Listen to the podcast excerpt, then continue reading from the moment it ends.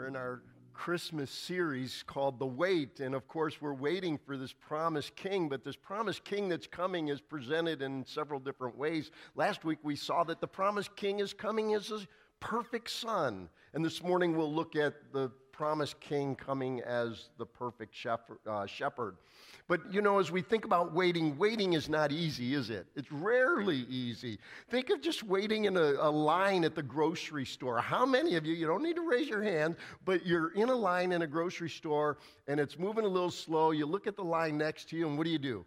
You jump over into that next line only to find yourself maybe waiting even longer because someone's lost their change, their card, it doesn't go through or something like that.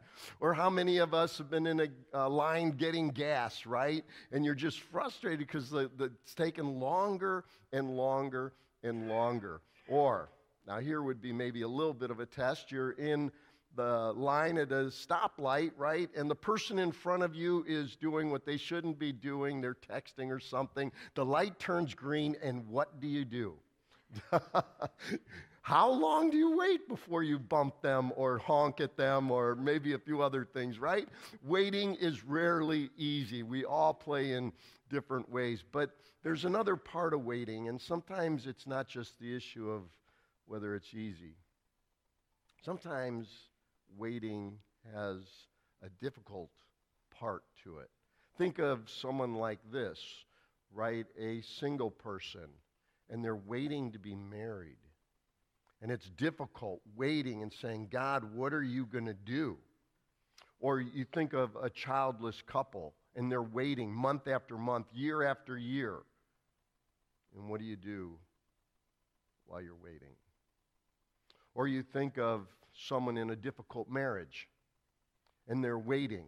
They're waiting for God to do something, to change something, to move something in a direction. Some waiting is difficult. Well, as we know, last week we talked about it's, it's not just the waiting, it's what you're doing in the waiting. But this morning, what we want to talk about, it's not only what you're doing, but who you're doing it with. Right? How many times have maybe you ended up in a hospital room or place where you needed someone to be with you, and it makes all the difference of the world just to have someone with you? Well, this morning we're going to find out there's someone who's extending an invitation who wants to be with us in the wait. If you have your Bible, if you have a device, I want to encourage you to open with me to Psalm 23.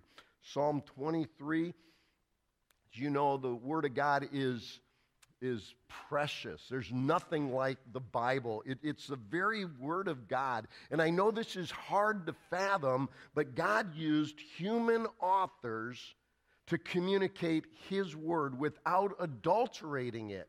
So He allowed their personalities to come through, He allowed their authorial intents to start coming through, but God moved these authors to communicate his message to us. Second Peter chapter 1, it says that. It says that God moved these people by the power of the Holy Spirit, that they were writing the very words of God. If you're able to stand, I invite you to stand for the reading of God's word. It's his word. The Lord is my shepherd, I lack nothing. He makes me lie down in green pastures. He leads me beside quiet waters. He refreshes my soul. He guides me along the right paths for his name's sake. Even though I walk through the darkest valley, I'll fear no evil. For you are with me. Your rod and your staff, they comfort me. You prepare a table before me in the presence of my enemies. You anoint my head with oil. My cup overflows. Surely your goodness and love will follow me all the days of my life and I will dwell in the house of the Lord forever. Father, we hear these words, but rarely do we encounter such faithfulness in this world. But with you, you're 100% faithful. You always do what you say you're going to do. And so, God, with the contrast there of us sometimes struggling to trust you because we live in a world where there's so much broken trust. Would you move us to hear your invitation today and to trust you? We pray in Jesus' name. Amen. Amen. Grab a seat.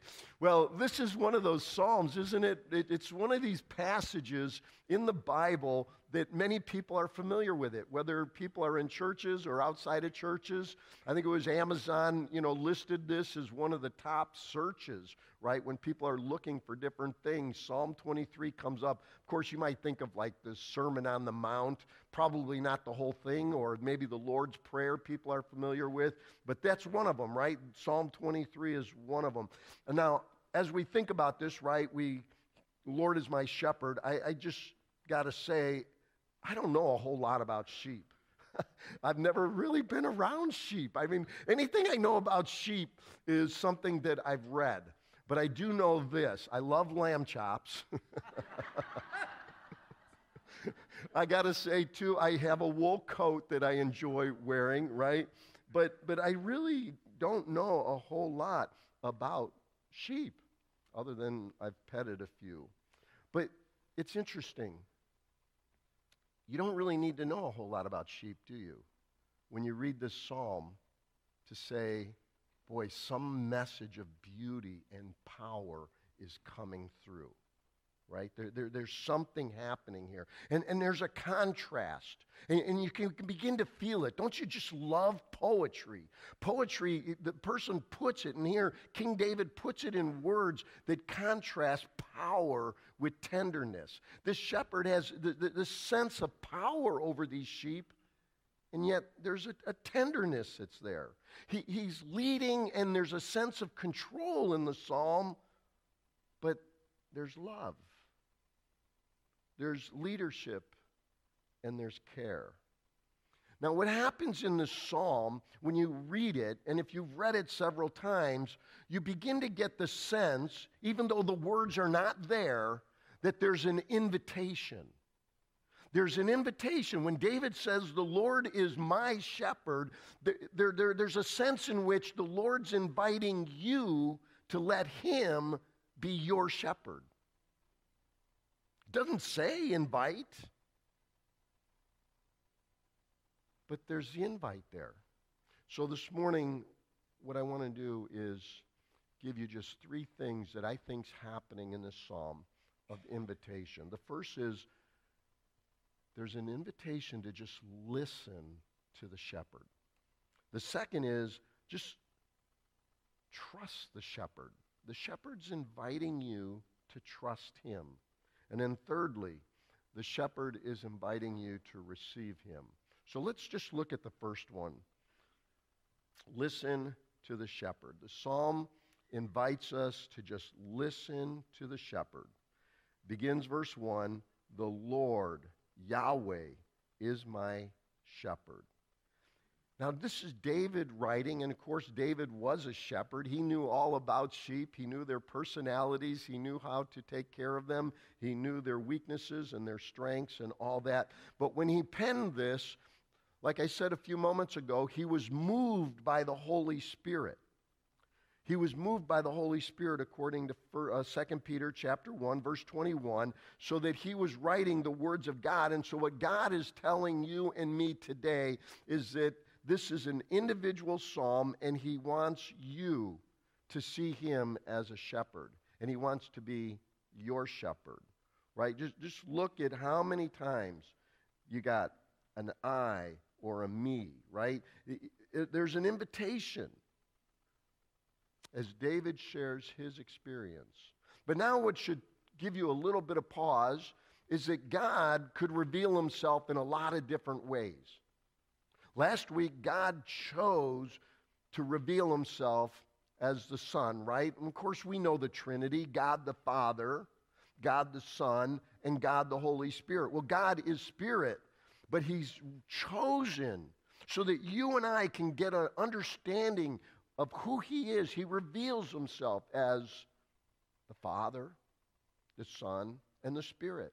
Not three right, right gods, one God in three persons. And God wants us to be able to experience Him as a Father, and He wants us to understand the role of the Son, and then He wants us to see what the Spirit does. Well, this morning, He wants us to see as He reveals Himself as a shepherd. That's interesting, isn't it? The shepherd. We, we first encounter this, this idea back in, in Genesis. And remember, so much of what we see in the prophets and the later writings, like the poems we're reading, like Psalm 23 and last week Psalm 2, is that they, they always go back to the, the Torah, the Mosaic writings. And we get in Genesis chapter 48, and, and we see Jacob, right? His name was changed to Israel, and, and he refers to God. He says, God has been my shepherd.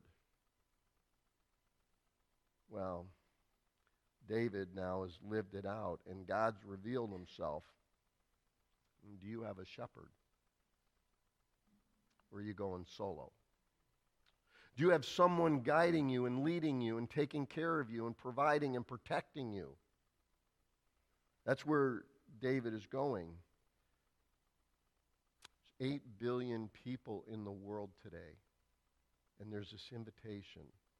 God wants to be your shepherd. He wants to be your shepherd. So, are you listening this morning to the invitation that He wants to be your shepherd?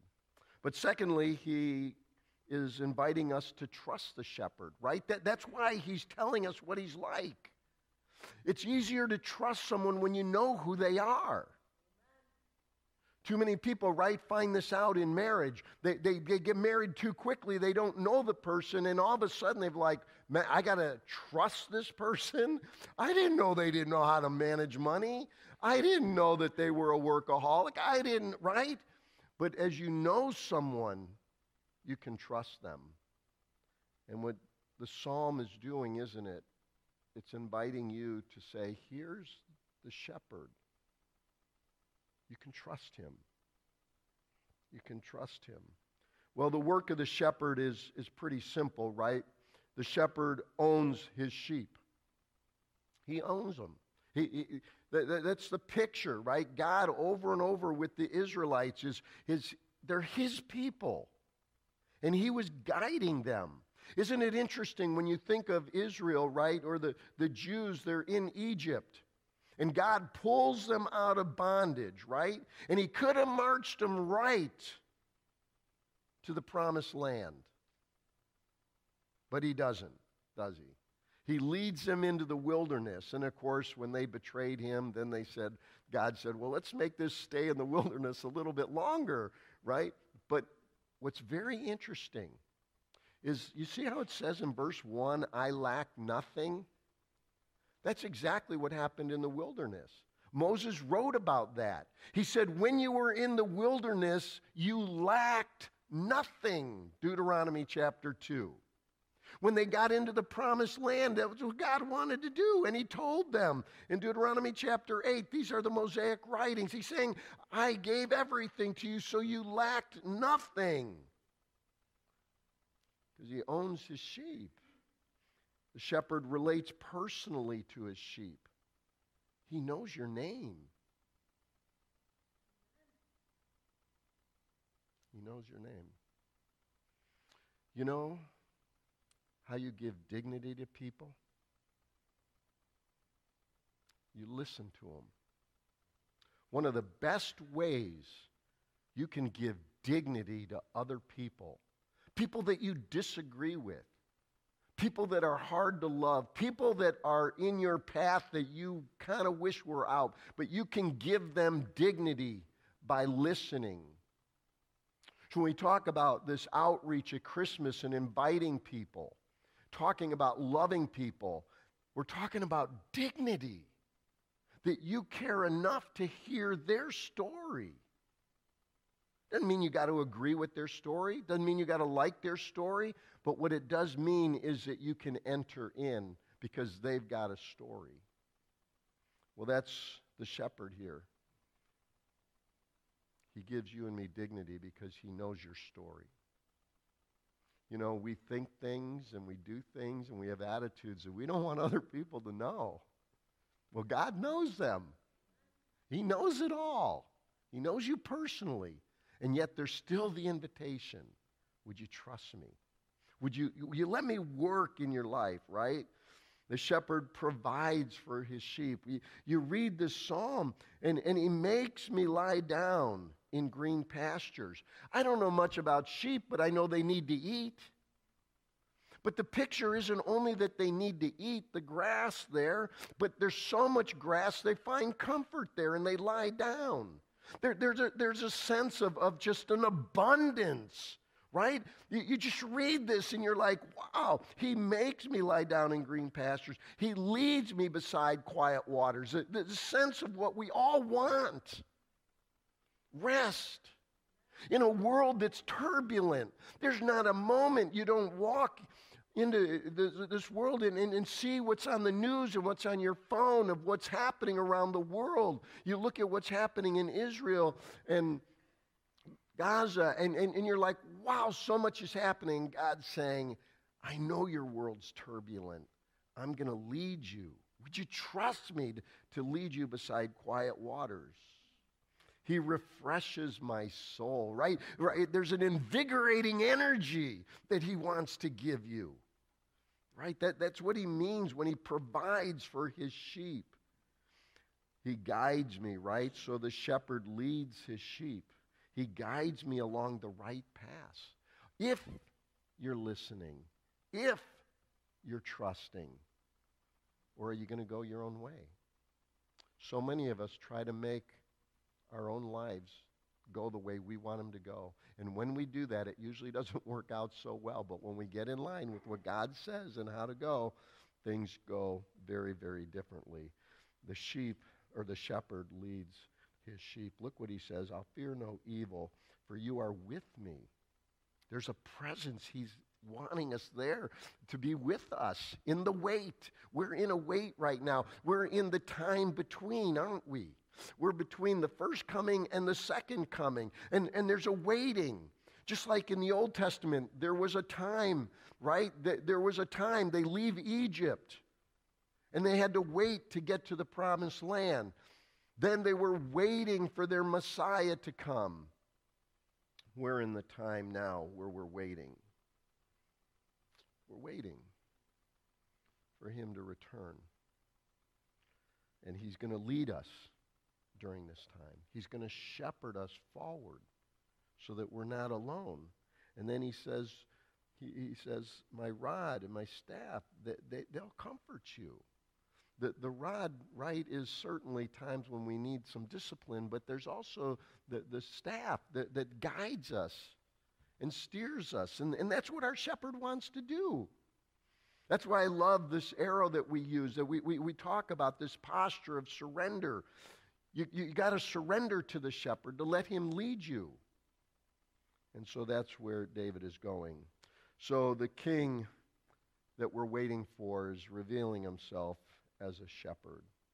But God promised a future king, the perfect shepherd. In Micah, a familiar Christmas passage, right? We often see it. Micah chapter 5, verse 2, it says, But you, Bethlehem Ephrathah, though you are small among the clans of Judah, out of you will come for me one who will be a ruler over Israel. Notice this one that they were promised. This was written 700 years before Jesus came.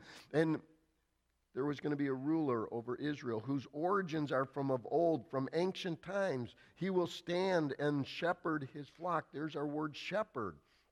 In the strength of the Lord, in the majesty of the name of the Lord his God, and they will live securely, for then his greatness will reach to the ends of the earth. Let's, let's just take a moment there. Like Bethlehem, right? Why Bethlehem? Well, that's the city of David. And remember, we're putting someone on the throne of David that would be there forever. This was the promise. It was rich and full, and they were waiting for it, just like we're waiting for the king to return. But he goes on, right? And, and he uses a phrase like out of you. Well, we don't see that as anything significant, but out of you is this idea that someone of their own would come in. It wouldn't be someone from the outside, it would be someone from Israel that would come. And we're going to get a clearer picture of that. And then he says, very clearly, he says, uh, whose origins are from of old. Some of you might have a translation that says uh, from eternity or from everlasting. That the idea here is hard to grasp on the other side of the cross. On this side of the cross, looking back, we can say, yes, the pre existing Christ. The Son was always the Son, but he became flesh. He wasn't always the God man, he became flesh.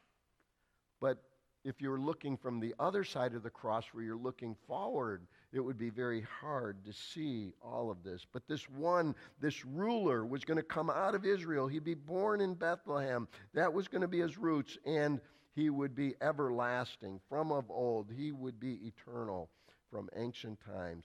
And then we get in verse 4 He will stand and shepherd his flock, right? There's the picture. They go from king to shepherd. This king we're looking for is a shepherd. And that's what they wanted. That's what we needed. They waited and we waited. So we will be asked again will we trust this shepherd? Will we trust? Well, let's hit the third. There's an invitation to receive the shepherd's love and the shepherd's care. Notice in verses 5 and 6 of Psalm 23 we kind of jump out of the shepherd language and we get into the language of hospitality, the language of host. You prepare a table before me in the presence of my enemies. Right? There's this invitation of hospitality. You anoint my head with oil, my cup overflows. You get this picture again of abundance and someone loving you and taking care of you, someone guiding you. Surely your goodness and love will follow me all the days of my life. That's what God wants to do. So when we think about Christmas, that's what we're talking about. We're talking about bringing this one shepherd in. Well, we know now who the perfect shepherd is, don't we? Jesus revealed himself in several ways in John chapter 10. In John chapter 10, verse 11, he says, I am the good shepherd. The good shepherd lays down his life for his sheep. See, Jesus steps right into this, that we're expecting this er, eternal one, this shepherd, out of Micah chapter 5. And Jesus begins to identify himself the same way that Yahweh, the Lord, revealed himself all the way back in Genesis as a shepherd. And Jesus says, I'm the good shepherd. And the good shepherd lays down his life. Now, of course, he laid down his life at the cross, but he laid down his life in serving people. And he wants to serve you. It's an amazing thought that the creator of this world, the one who owns it all, the one with all power, the one who is worthy of all allegiance, is wanting to serve you and wanting to serve me. He's willing to lay down his life for the sheep. Verse 14, I am the good shepherd. Now, we could go on and on about this word good. Like he, he's perfect. He's the perfect shepherd. There's, there's no moral failure in him. He, he never makes a mistake. He, he's not this, this cruel person. He's the good shepherd. And look what he says I know my own sheep. I know my own sheep. And then he says, and my own know me. Notice the intimacy here, the personal nature of this love that he has for us. And then verse 16 I have other sheep that are not of this sheep pen. I must bring them also. They too will listen to my voice, and there will be one flock and one shepherd. So, uh, verse 16, I have other sheep not of this. He's talking about Gentiles, that he was casting his vision as a shepherd was he was going to bring in people from every ethnic group. He was going to bring people in from every tongue. He was going to bring people in from every nation. He was going to be one shepherd to one flock from all these people. That's the kind of shepherd. But now, now let's get this down to where we live today. What difference does all this make? It makes a huge difference in daily life. We love because he first loved us.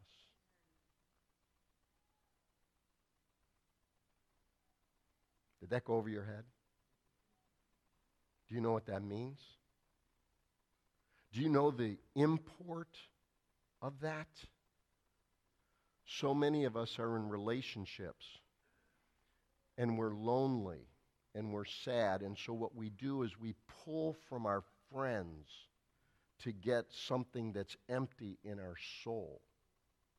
We're in a marriage and we don't want to be alone or isolated, or we want to be cared for in a certain way, and so we pull from our spouse to get what we want. Children are in a home and they want to be loved and they want to be cared for, and so what do they do? They, they try to pull from their parents. All that can come to an end because we're loved. I don't have to pull for my spouse because I'm fully and completely loved. That's what the psalm is pointing us to. Will we receive the love and care of the shepherd so that we can love people without manipulating people, without gaslighting people? Without condemning people and without judging people. This good shepherd at Christmas is saying to us, Will you receive me so that you can be freed up to love? It's powerful to think about it. We talk about Christmas being a time of generosity. The reason we can be freed up to be generous is because our shepherd has given us everything that we need. We lack nothing. He says, I lack nothing. So I'm freed up to be generous. You see how that works? We love because He first loved us. I'm not entangled in trying to manipulate people to think well of me. I don't have to get the attaboys. I don't need the accolades. Now, we all like them. We all appreciate them. We all, yes, from a human perspective, but I don't need to manipulate people and I don't need to change in order to get them. Why? Because I'm perfectly loved and perfectly accepted and perfectly cared for by God. So the invitation's there. Will you receive him as your good shepherd? Nobody can make that decision but you. Now, how do you do that? It's always by faith. It's always by faith. And God, I, am tired of trying to lead my own life. I'm trying, tired of always trying to make a way. I'm tired of always trying to patch relationships. God, would you just show me? Would you just guide me? Would you just take me? Some of us need rest. God, would you lead me beside some quiet waters instead of always trying to find it in a bottle or trying to find it in pills or trying to find it at the gym or trying to find, however, you're going to try to find it because we're always restless. We're always anxious. And God says, Don't be anxious. Don't be afraid. I'm with you. I will help you. I will strengthen you. Those are the assurances. He says in Isaiah, He says, I'll uphold you with my righteous right hand. So we do it by faith. And you just simply say, Jesus, the Good Shepherd, I want you. I want you to lead my life. I surrender it to you. And then when you take control again, which we're all prone to do, guess what you do? You just go back to the place and yield again and say, take control. Forgive me for grabbing the reins again. I yield to you. I yield to the power of your Spirit to lead me and guide me. Let's pray. Father, thank you for your love and your care. Thank you that you invite us to receive it. You invite us to listen to you. You invite us to trust you that you are the good shepherd when so many people betray us and so many people hurt us, you say, Trust me. Trust me. And then, God, we hear the invitation to receive you. Help each of us this Christmas season to be freed up to love and care for people because we have been first loved by you. We pray in Jesus' name. Amen.